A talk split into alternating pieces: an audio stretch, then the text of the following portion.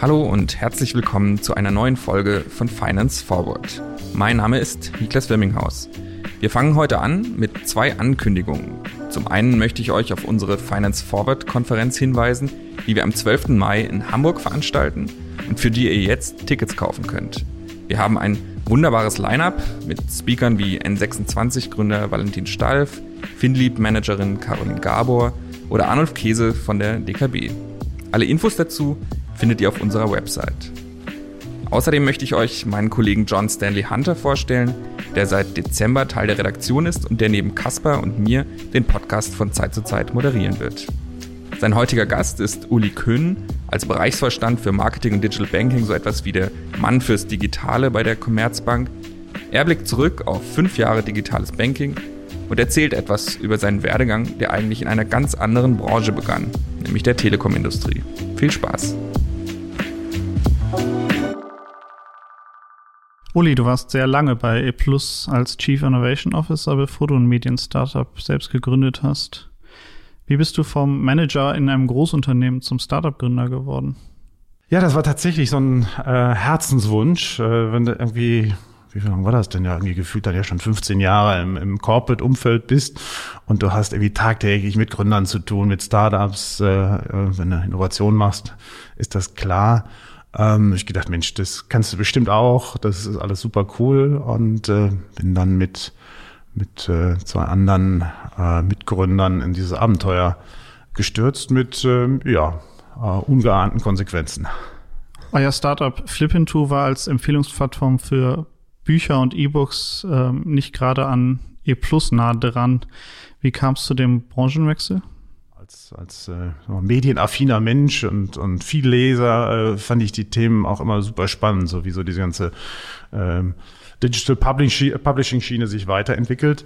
Und wir hatten schon irgendwie über lange Zeit so immer in unseren äh, sag mal, äh, Hinterzimmerüberlegungen äh, festgestellt, dass das ganze Thema Exploration, äh, das Auffinden von Leseinhalten, dass das irgendwie eine Lücke ist. Ja. Bis heute finde ich, ist äh, Amazon äh, nur mittelmäßig gut darin, mir irgendwie das nächstbeste Buch zu empfehlen. Und äh, uns war irgendwie klar, da müsste man doch äh, ein Problem lösen können. Ähm, und ja, das war die Idee. Ja. Wie finde ich eigentlich individuelle Recommendations für, für Bücher und andere Leseinhalte?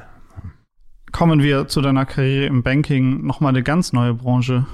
2015 bist du als Mann fürs Digitale zur Commerzbank geholt worden. Warst du inhaltlich dafür qualifiziert? Ich hatte, ähm, ich glaube, einigermaßen begründetes Bauchgefühl, äh, so würde ich es mal nennen, dass Digitalisierung, ich habe zwischendurch mal gesagt, so der große Gleichmacher ist. Also alle Branchen, also zumindest mal alle, die eher auf, auf der Dienstleistungsseite unterwegs sind, also jetzt nicht unbedingt davon leben, irgendwie ein physisches Gut herzustellen, kommen im Rahmen der Digitalisierung irgendwann an ganz, ganz ähnliche Fragestellungen. Ja. Und die sind wirklich komplett branchenübergreifend. Da hat Telekommunikation echt sehr ähnliche Fragen wie Banken, wie Versicherungen, wie äh, alle Utilities, Stromversorger und so weiter. Also da gibt es eine ganz große Bandbreite äh, der, der Dienstleistungs- und Versorgungsbranchen, die ähm, ja nach und nach an mehr oder weniger exakt denselben Fragen vorbeikommen. Und das war schon mein Blick von draußen, dass das so sein würde, ja, immer mit einem gewissen Zeitversatz. Die Telco-Branche ist auch heute noch durchaus immer eher vorne dabei, wenn es um Anwendung neuer Technologien geht. Ähm, und da war klar, dem, was ich so gelernt und verstanden hatte in meiner alten Branche, äh, habe ich wahrscheinlich so einen Werkzeugkasten, mit dem ich auch was äh, in der Bank anfangen kann. Und ich würde mal sagen, das hat sich an vielen Stellen bewahrheitet. Das heißt, die Digitalisierungsfragen, die dich vor 15 bis 20 Jahren in der Telco beschäftigt haben, waren vor fünf Jahren in der Finanzbranche aktuell? Ja, der, ich sag mal, die Zeitabstände haben sich ein bisschen verkürzt. Ich würde mal sagen, so beim vor fünf Jahren war so das, der gefühlte Abstand zehn Jahre. Also das, äh, das, was vor 15 Jahren in der Telco wirklich so dran war, war vielleicht so in den letzten fünf Jahren bei den, bei den Banken sehr stark äh, vorne dran. Äh, zwei Dinge haben sich verändert. Erstens, es nähert sich an, weil du hast natürlich viele Technologieanbieter, die das, was sie in der einen Branche lernen, jetzt sehr viel schneller auch in die nächste Branche exportieren. Äh, die Veränderungsgeschwindigkeit nimmt bei allen zu, also es rückt näher aneinander. Und die andere, äh, das andere Phänomen ist, innerhalb weniger Jahre sind auch komplett neue Technologiestacks entstanden. Also du löst dieselben Fragestellungen heute schon wieder ein bisschen anders als noch vor 10, 15 Jahren in der Telco. Ähm, was für mich auch heißt, dass ich jetzt nicht irgendwie sagen kann, ah ja, ich kenne das alles, ich weiß das alles, das machst du genau so. Ähm, also ich muss schon auch gucken, dass ich jetzt nicht irgendwie in dem Glauben unterwegs bin, das alles genau so nochmal machen zu können. Mhm. Du bist ja relativ auf einem relativ hohen Level in die Commerzbank eingestiegen. Ähm, hat dir da noch irgendwas gefehlt? Also musstest du dir noch an irgendwas total schnell aneignen, als du dann da 2015 reingekommen bist? Mm, ja, schon. Also ähm, das ist, ich glaube, man hat, ich glaube, es gibt so eine digitale Arroganz. Also vielleicht ist es, vielleicht ist es meine Arroganz, keine Ahnung, aber ich kenne viele Digitale, die auch so dieses Mindset haben, Mensch, wenn ich diesen Technologiebaukasten habe, dann kann ich ja auch irgendwie Probleme lösen, die irgendwie nicht unbedingt meine Kern Fachexpertise sind. Das stimmt nicht ganz. Ne? Also das ist schon ein bisschen, ähm, ein bisschen differenzierter. Ähm, gibt so ein paar Rahmenbedingungen, die echt sehr speziell sind. Regulierung ganz offensichtlich, die einen so großen Einfluss hat, dass es natürlich auch ähm, das eine Herausforderung ist, weil du Technologie immer erstmal durch den Filter Regulierung, Compliance und so weiter durchschieben musst und dann was übrig bleibt, kannst du, kannst du benutzen und manches bleibt halt nicht übrig. Äh, das musst du lernen und verstehen. Übe ich bis heute dran, glaube ich. Ähm, du hast natürlich in der Bankfachlichkeit so zwei, drei Besonderheiten. Ja, mal abstrakt kannst du sagen, Banken bewegen Geld und managen Risiken. Äh, abstrakt kann man das irgendwie verstehen. Im Detail ist es natürlich komplex. Ne? Was, was kannst du anpassen, was kannst du nicht anpassen? Wenn du ein neues, neues Produkt bauen willst, dann würdest du sagen, auf der grünen Wiese kannst du eine Menge tun. In der Bank bist du erstmal auf bestimmte Mechanismen und Prozesse festgelegt. Du kannst dich von heute auf morgen ein Risikomodell ändern. Da musst du nämlich erstmal äh, ein Modell entwickeln und das validieren und dann gehst du zur Aufsicht und dann wird es backgetestet. Da vergehen dann vielleicht zwei Jahre und dann kannst du irgendwie ein neues Risikomodell für irgendwie ein Kreditprodukt ausrollen. Das hatte ich nicht so am Schirm. Da äh, bin ich doch irgendwie schlauer geworden, denke ich, über die Zeit.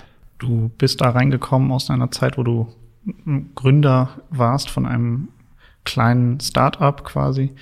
Ähm, ist das dann nicht sehr frustrierend, wenn du merkst, dass die Abläufe da sehr äh, viel langsamer sind? Ja, es gibt diese Phasen, wie sagte neulich eine Kollegin, diese Phasen, wo du diese Four Seasons a Day hast, ja, wo du in einem Meeting sitzt und denkst, alter Schwede, das geht ja gar nicht voran. Äh, und dann merkst du aber irgendwie im nächsten Termin wieder, dass wie Leute begeistert sind, dass sie wirklich Bock haben, was zu verändern.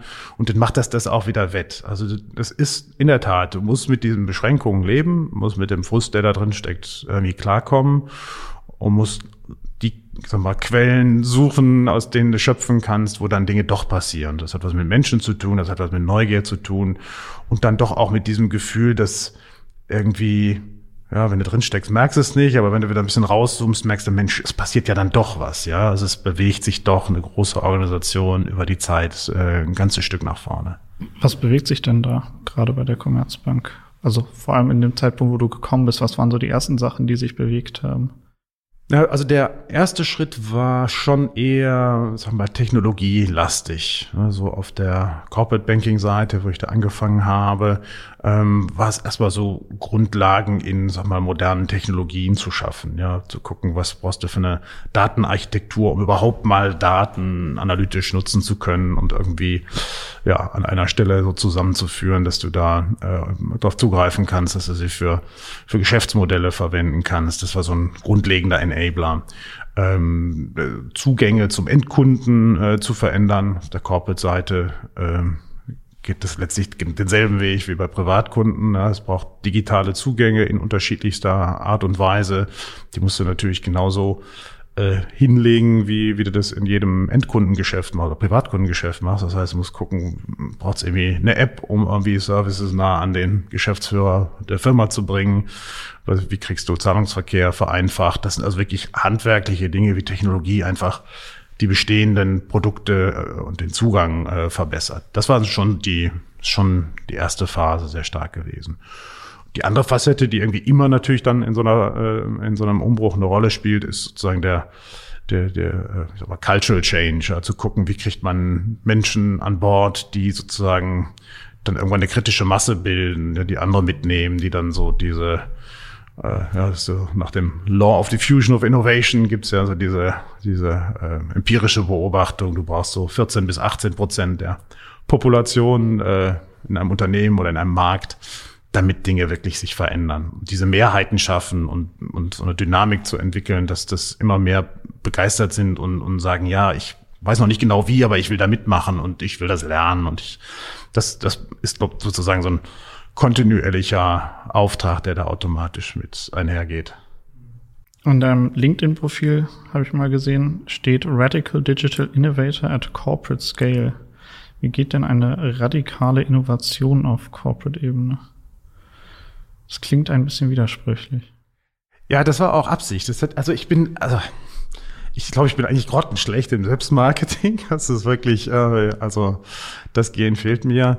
Äh, und das war tatsächlich eine, eine, meine, meine Coachin, mit der ich seit Jahren arbeite, die sagte, Mensch, also jetzt bist du mal an einem Punkt, dass wir mal einmal vielleicht auch mal über deine Identität reden müssen. Und ich so, okay, ja, lass mal reden. Äh, und mit ihr zusammen habe ich diesen Satz formuliert, weil äh, das habe ich in einer Phase gemacht, wo es mir darum geht zu gucken, okay, wo stehst du jetzt und was was ist nach all diesen Jahren in, in diesen unterschiedlichen Branchen und Aufgaben eigentlich so dein persönlicher Kern? Und es war dann bewusst, so diese Widersprüchlichkeit äh, rauszuarbeiten, zu sagen, auf der einen Seite weiß ich ganz gut, wie man sich in diesen Corporate-Umfeldern bewegt und bin, ich sag mal, äh, noch gerade so erträglich, auch für jemanden, der vielleicht etwas konservativer daherkommt. Also ich, ich stoße Menschen nicht so sehr vor den Kopf, dass sie, dass sie keine Lust mehr haben, mit mir zu reden. Ähm, aber gerade genug, um diese kritische Masse zu erzeugen. Und das ist sozusagen das radikale Element, ist eben nicht die Radikalität sozusagen äh, in der äh, im, im, im, im Handeln, sondern eher die Radikalität im, im Denken. Also das, äh, die, die unbedingte Leidenschaft, Menschen anzuzünden, dass sie ins andere Denken kommen und als Gesamt, als Organisation äh, anfangen, anders zu denken. Also das ist sozusagen der, das Radikale. Der Innovationsbegriff ist vielleicht ein bisschen überstrapaziert, weil nicht alles, was irgendwie Transformation ist, ist auch Innovation. Also den Teilnehmer meins Marketing. Aber das, war so, das ist so der Grundgedanke. Ne? Wie kriegst du eigentlich Transformationen angestoßen, äh, ohne dass du immer mit dem Schlagbohrhammer irgendwie die dicken Löcher in die Wände haust, sondern äh, mit einer äh, nachhaltigen Überzeugung, die du anderen Menschen vermitteln kannst. Du bist äh, 2015 angetreten als Bereichsleiter Digital Transformation. Was bedeutet das eigentlich genau? Was machst Was war dein Alltag? Ja gut, den Jobtitel durfte ich mir aussuchen, weil es wusste ja noch so keiner so ganz genau, was man das irgendwie, was man eigentlich machen äh, musste.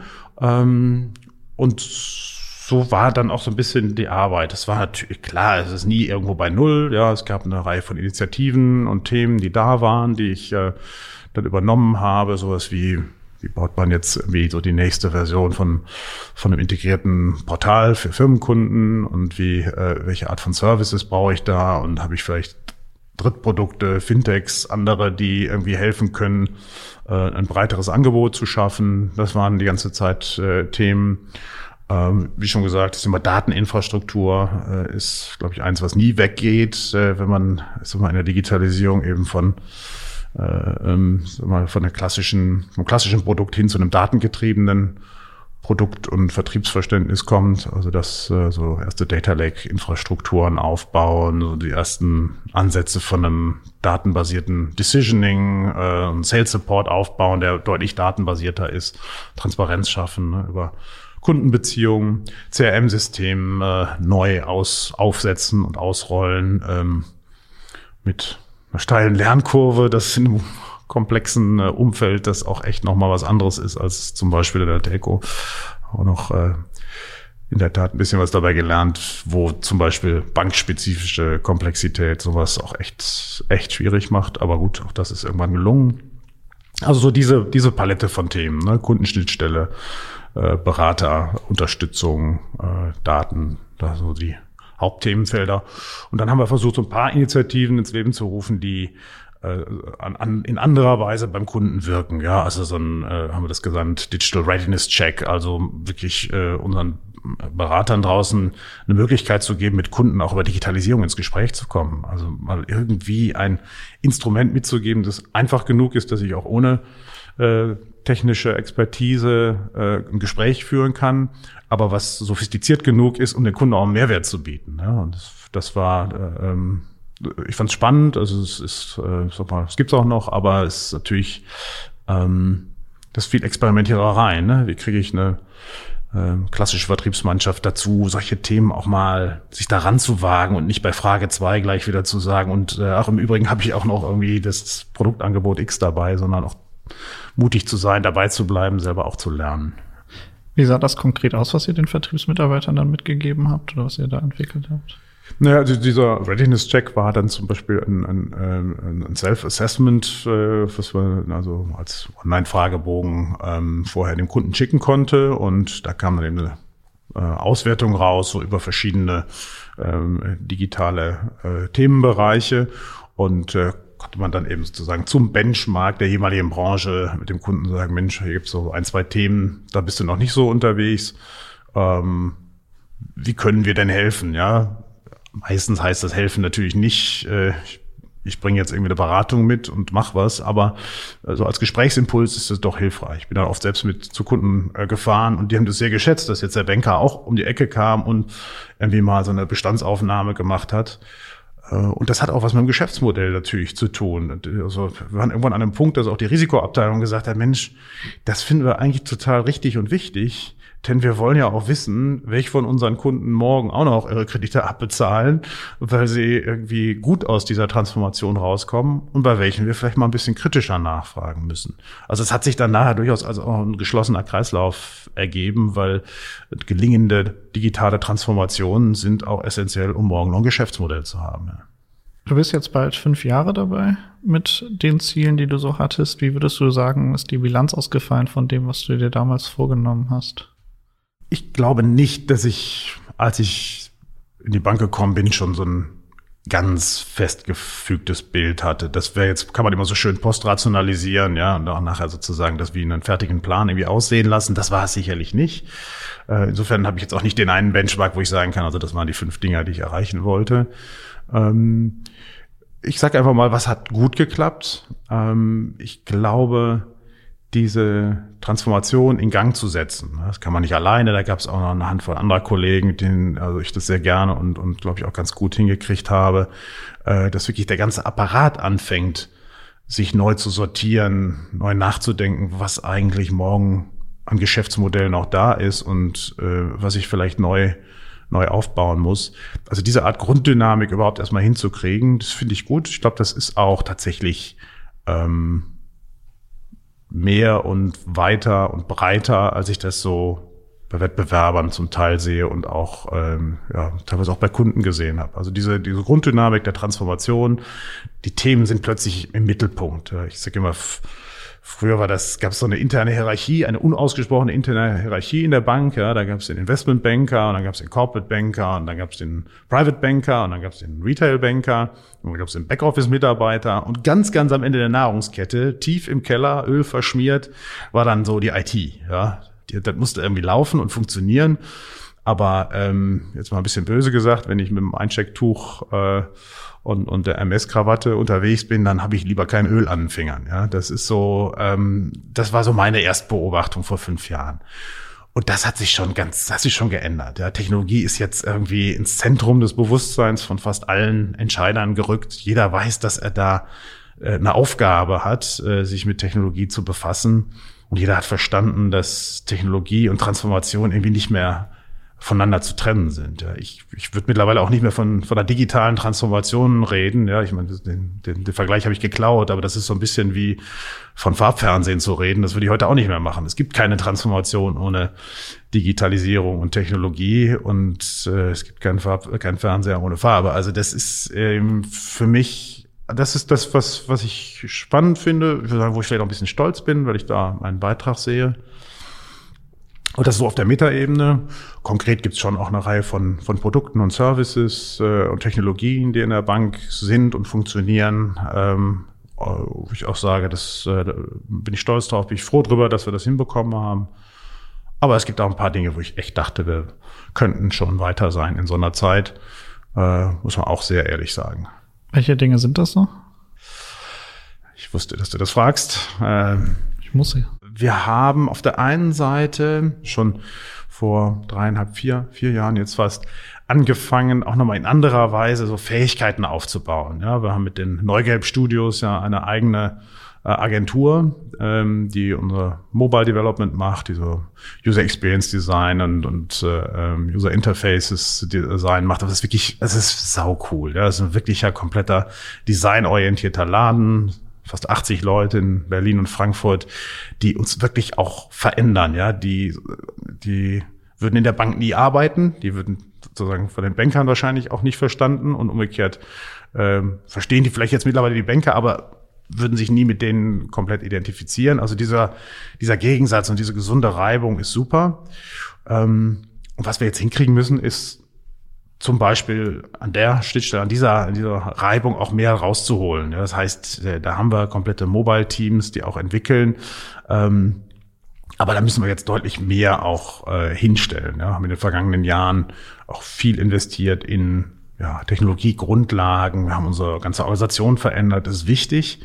Aber wir müssen jetzt auch uns fokussieren auf äh, wirklich, wirklich coole mobile Experiences und, und Themen, die am Endkunden auch einen Unterschied machen, weil sonst äh, werden das andere tun. Und da haben wir eigentlich viel, was ne, sozusagen der, äh, der Baukasten ist da. Jetzt müssen wir nur mit mehr Leuten und mehr Speed äh, daraus auch mehr Endprodukte generieren. Also da hätte ich gerne noch mehr. Da haben wir eine Zeit lang zu wenig investiert, ähm, obwohl wir eigentlich das Konzept und die Ideen hatten. Äh, da passiert jetzt viel und das äh, hätte ich gerne noch ein bisschen eher gehabt. Du sagst, ihr müsst jetzt. Ähm, ist das was, was jetzt auch passiert? Also ihr müsstet oder ihr müsst? Wir, wir müssen und wir wollen. Ähm, unsere neue Strategie aus dem letzten Jahr, äh, die hat das Thema Mobile nochmal anders in den Fokus gerückt. Ich habe so ein bisschen bösartig gesagt, na ja, also wenn man zehn Jahre nach Google Mobile First irgendwie ausruft, äh, haben wir wieder unsere zehn Jahre. Ne? Das ist so, ich denke, äh, da kann man auch kritisch drauf gucken und da wird vielleicht der eine oder andere irgendwie aus der Startup-Fintech-Szene wird sagen, haha, ja, jetzt haben sie es auch irgendwie verstanden, dabei ist doch schon längst AI First und wir sind doch schon viel weiter. Äh, das wäre, glaube ich, ein bisschen ungerecht, weil die äh, der Mobile Moment, ja, das wissen wir auch aus, aus von anderen äh, ähm, Mitbewunderern in der Branche, die, dieser Mobile Moment, der ist quasi jetzt gerade da. Ne? Wir sehen, viele Institute haben in 19 wirklich mehr Sessions, mehr Kundenkontakte im Mobile gehabt äh, als über andere Kanäle. Und äh, spätestens jetzt ist jedem klar geworden, das ist eine Wachstumsdynamik. Klar, in anderen Branchen ist sie längst da, aber eine Wachstumsdynamik, die jetzt auch in den Banken angekommen ist. Und das muss ich natürlich nutzen. Ich muss diese Welle reiten. Ich muss Kunden am mobilen Endpunkt ein differenzierendes Erlebnis schaffen. Ich muss Ideen haben wie äh, ja, all das, was sozusagen jeder Spieleentwickler, jeder, der irgendwie mobilzentrische Geschäftsmodelle hat, all das, was die gut können und gelernt haben, müssen wir auch können und lernen. Ja, müssen Kunden faszinieren, noch mehr dazu ermutigen, noch einmal öfter das äh, Smartphone in die Hand zu nehmen, Banken haben den Vorteil, schon eine der meistgenutzten Apps auf den äh, Smartphones zu haben.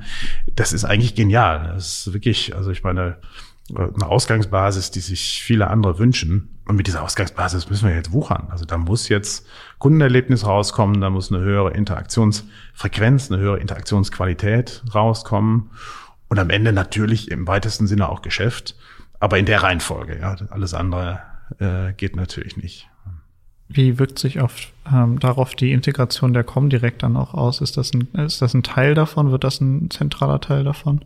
Ich würde fast sagen, diese Erkenntnis, dass das eine der zentralen Entwicklungsrichtungen im Retail Banking wird, vor allen Dingen im Retail Banking, äh, war auch der ganz wesentliche Auslöser, jetzt diese Entscheidung zu treffen. Natürlich, wenn man wie zwei Institute unter einem Dach hat, fragt man sich irgendwie jedes Jahr wieder, okay, ist die Unterschiedlichkeit noch gegeben? Ist das, ist das Zielpublikum noch unterschiedlich genug, dass man über zwei Marken und zwei Auftritte äh, auch wirklich sozusagen unterschiedliche Märkte adressiert?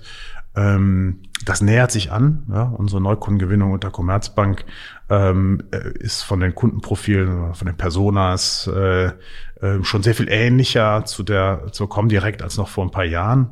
Das heißt, wir schießen schon zunehmend auf denselben potenziellen Kundenpool. Ja, nicht identisch, aber das nähert sich an. Und wenn man dann drauf guckt, was wir sozusagen mehr oder weniger unabhängig voneinander so auf unsere Roadmaps geschrieben haben, dann legt man es nebeneinander und sagt, Alter, das kann ja nicht sein, wir machen doch irgendwie exakt dasselbe. Ja? Also unsere, unsere Mobile Roadmaps, unsere, unsere Produkt Roadmaps, das ist ja irgendwie mit leicht unterschiedlichen Geschmacksrichtungen doch eigentlich, kommt doch zu denselben Erkenntnissen darüber, wie man coole mobile Interaktionen gestaltet. Ja, die kommen direkt jetzt ein bisschen flotter an der Stelle, hat natürlich auch ein paar Spezialitäten im Brokerage, äh, in denen sie das schon richtig super macht. Das können wir auf der Commerzbank-Seite noch nicht. Wir haben ein paar andere äh, Assets, die sozusagen da auch echt helfen können. Ja, sehr, sehr datengetrieben schon unterwegs und äh, bauen das eben gerade auch in die mobilen und, und diese Multikanal-Interaktionen ein.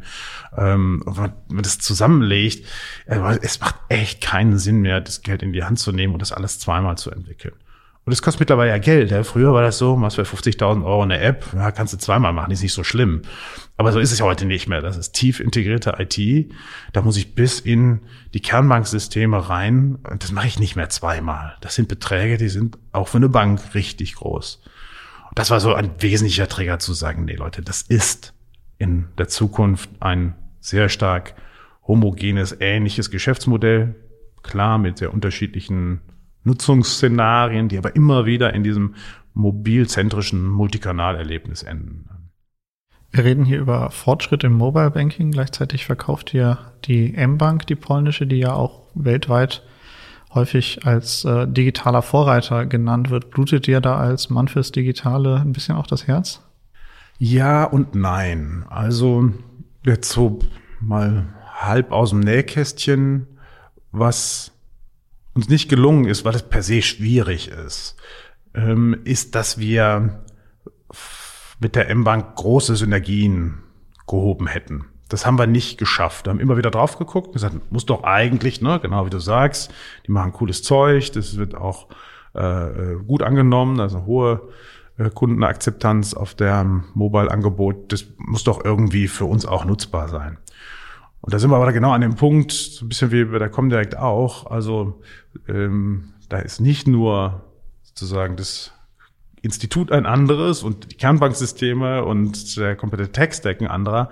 Da ist dann ja auch noch der Regulierer ein anderer, die, die ähm, sag mal, äh, Mentalität eine andere. Also auf, auf so vielen Ebenen äh, ist, ist da eine Unterschiedlichkeit, dass wir die Anknüpfungspunkte immer nur sehr sporadisch gefunden haben. Hatten die einen oder anderen gemeinsamen Projekte, aber ähm, es ist echt schwer in so einer internationalen Logik, also wenn ich nicht wirklich radikal in einheitliche Plattformen investiere, und das haben ja die meisten Banken nicht gemacht, wenn ich das nicht mache, dann kann ich auch an der Kundenschnittstelle keine großen Synergien heben. Also das heißt, das Synergiepotenzial haben immer alle vermutet, ich auch aber ist aus diesen diversen Gründen gar nicht so groß gewesen. Also deswegen unter diesem Gesichtspunkt kann ich das Zeug nutzen, kann ich sozusagen die Kollegen nutzen.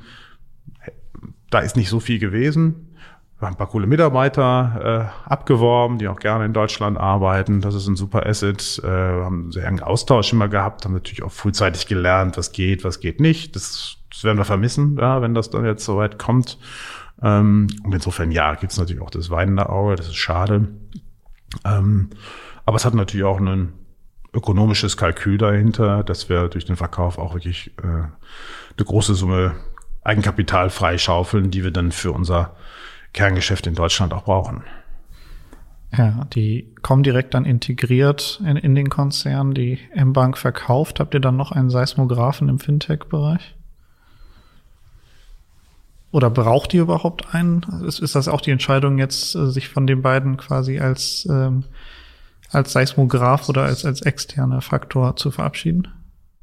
Die Frage ist nicht unberechtigt. Das ist kein, ähm, die meisten Corporates haben so eine gewisse Grundarroganz, dass sie ja einfach qua schierer Größe und gefühlter Relevanz dann auch irgendwie immer alles wissen, ja. Und natürlich, irgendwo in einem Konzern versteckt sich immer einer, der genauso cool ist wie der coolste M-Bank-Mitarbeiter und der coolste Comdirect-Mitarbeiter.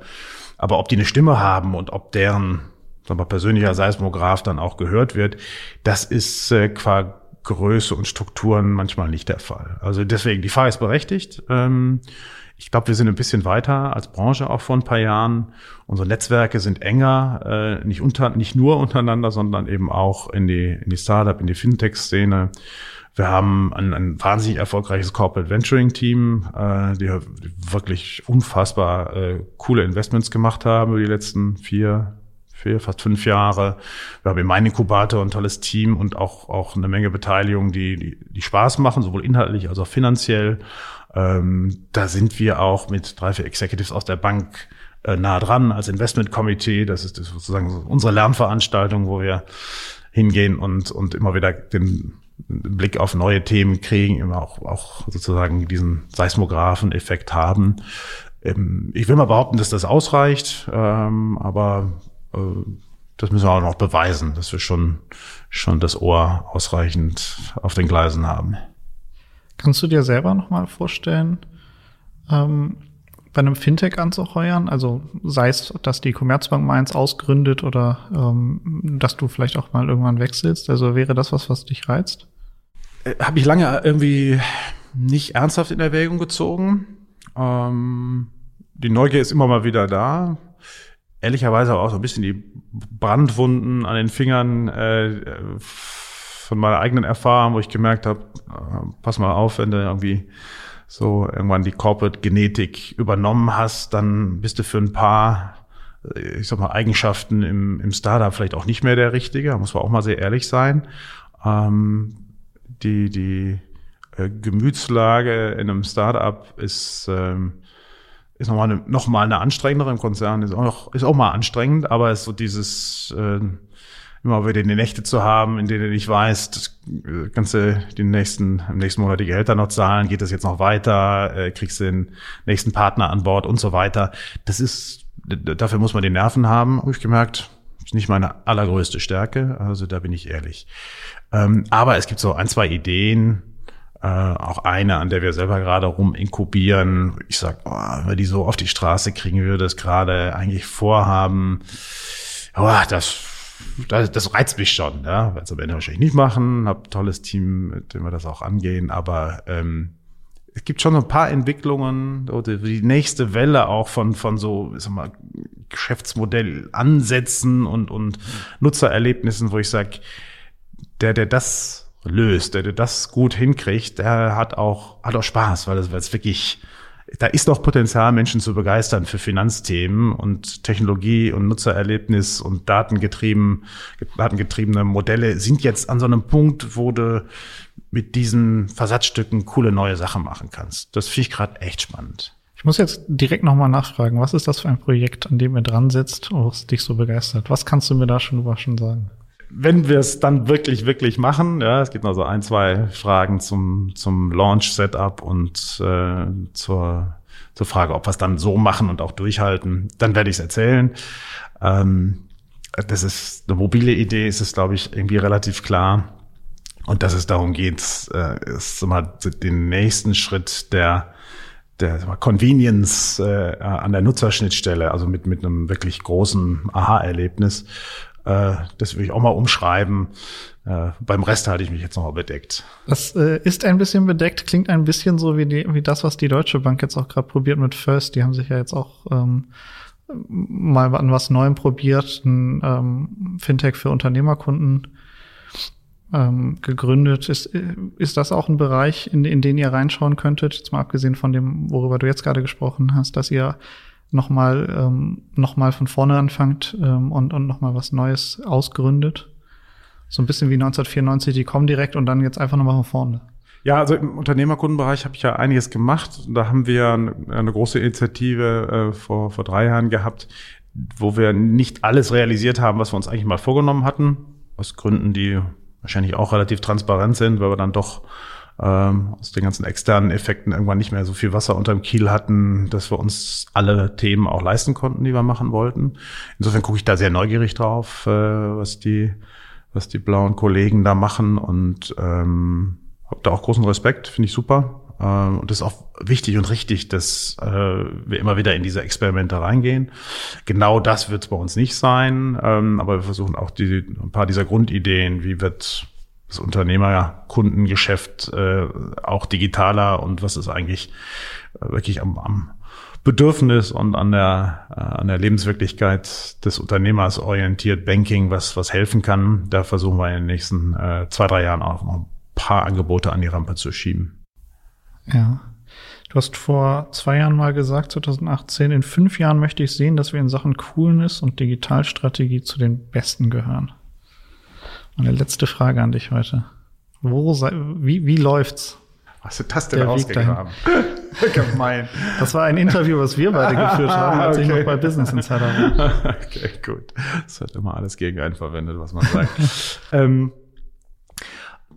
ja, das ist wahrscheinlich, vielleicht ist es nicht exakt das Bild, was ich damals vor Augen hatte, wenn ich über Coolness gesprochen habe. Ähm, Du hast ja auch noch drei Jahre. Äh, ja, genau. Das, äh, das äh, ist auch noch ein bisschen hin. Ähm, da passiert was, was ich tatsächlich cool finde. Ja, wir haben diese große agile Organisation gebaut, wo wir echt, ich finde schon irgendwie ein bisschen was Verrücktes gemacht haben, weil wir ja alle, die irgendwie in der Nähe von Technologie arbeiten, in dieses äh, agile Konstrukt reingeworfen haben, gesagt haben, so jetzt nicht mehr in der klassischen Business-IT-Trennung, sondern alle, die rund um ein Thema arbeiten, müssen jetzt mal zusammen und bleiben auch zusammen und sind in einem, einem Team und einer Einheit. Ähm, und da passieren gerade ein paar coole Effekte. Ich meine, das sind insgesamt über 5000 Menschen, die jetzt so arbeiten in der Bank. Und bei einigen passiert so ein bisschen was Magisches, ja. Menschen, wo du nie gedacht hast, dass die jetzt plötzlich irgendwie so aus diesem klassischen Denkmodell raus äh, jetzt mit mit äh, sehr sehr nutzerzentrisch sich mit mit Ideen befassen oder einfach auch nur mit der mit einer die Brille aufsetzen und sagen, wie kann ich denn das, was ich hier hab an Produkt, einfach morgen und übermorgen und über übermorgen immer ein bisschen besser machen und wie schnappe ich mir da die richtigen Leute im Team und wie kriege ich auch den angezündet, der früher wirklich quasi im Keller saß und den, nur den Server, äh, beim Server zugeguckt hat, dass die Lämpchen auch leuchten, also das ganze Operations-Team. Da blühen Leute auf, wo du sagtest, die, hätt, die kannst du auf andere Weise in so einer Corporation irgendwie nicht wirklich anzünden. Das ist an manchen Stellen passiert. Und das ist wahrscheinlich schon so ein bisschen von diesem Coolness-Gefühl, was ich mir vielleicht da zu dem Zeitpunkt gewünscht habe. Äh, also dieser Aspekt ist super sind wir deswegen irgendwie mit einem echten Big Tech oder mit einem richtig coolen Startup schon überall auf Augenhöhe? Nö, sind wir natürlich nicht. Aber wir sind selbstbewusst zu sagen, dass wir an der Stelle echt nachgeholt haben. Ich frage dich in drei Jahren nochmal, wenn die fünf Jahre abgelaufen ich sind. Bitte darum. Vielen lieben Dank. Gerne, danke dir, John.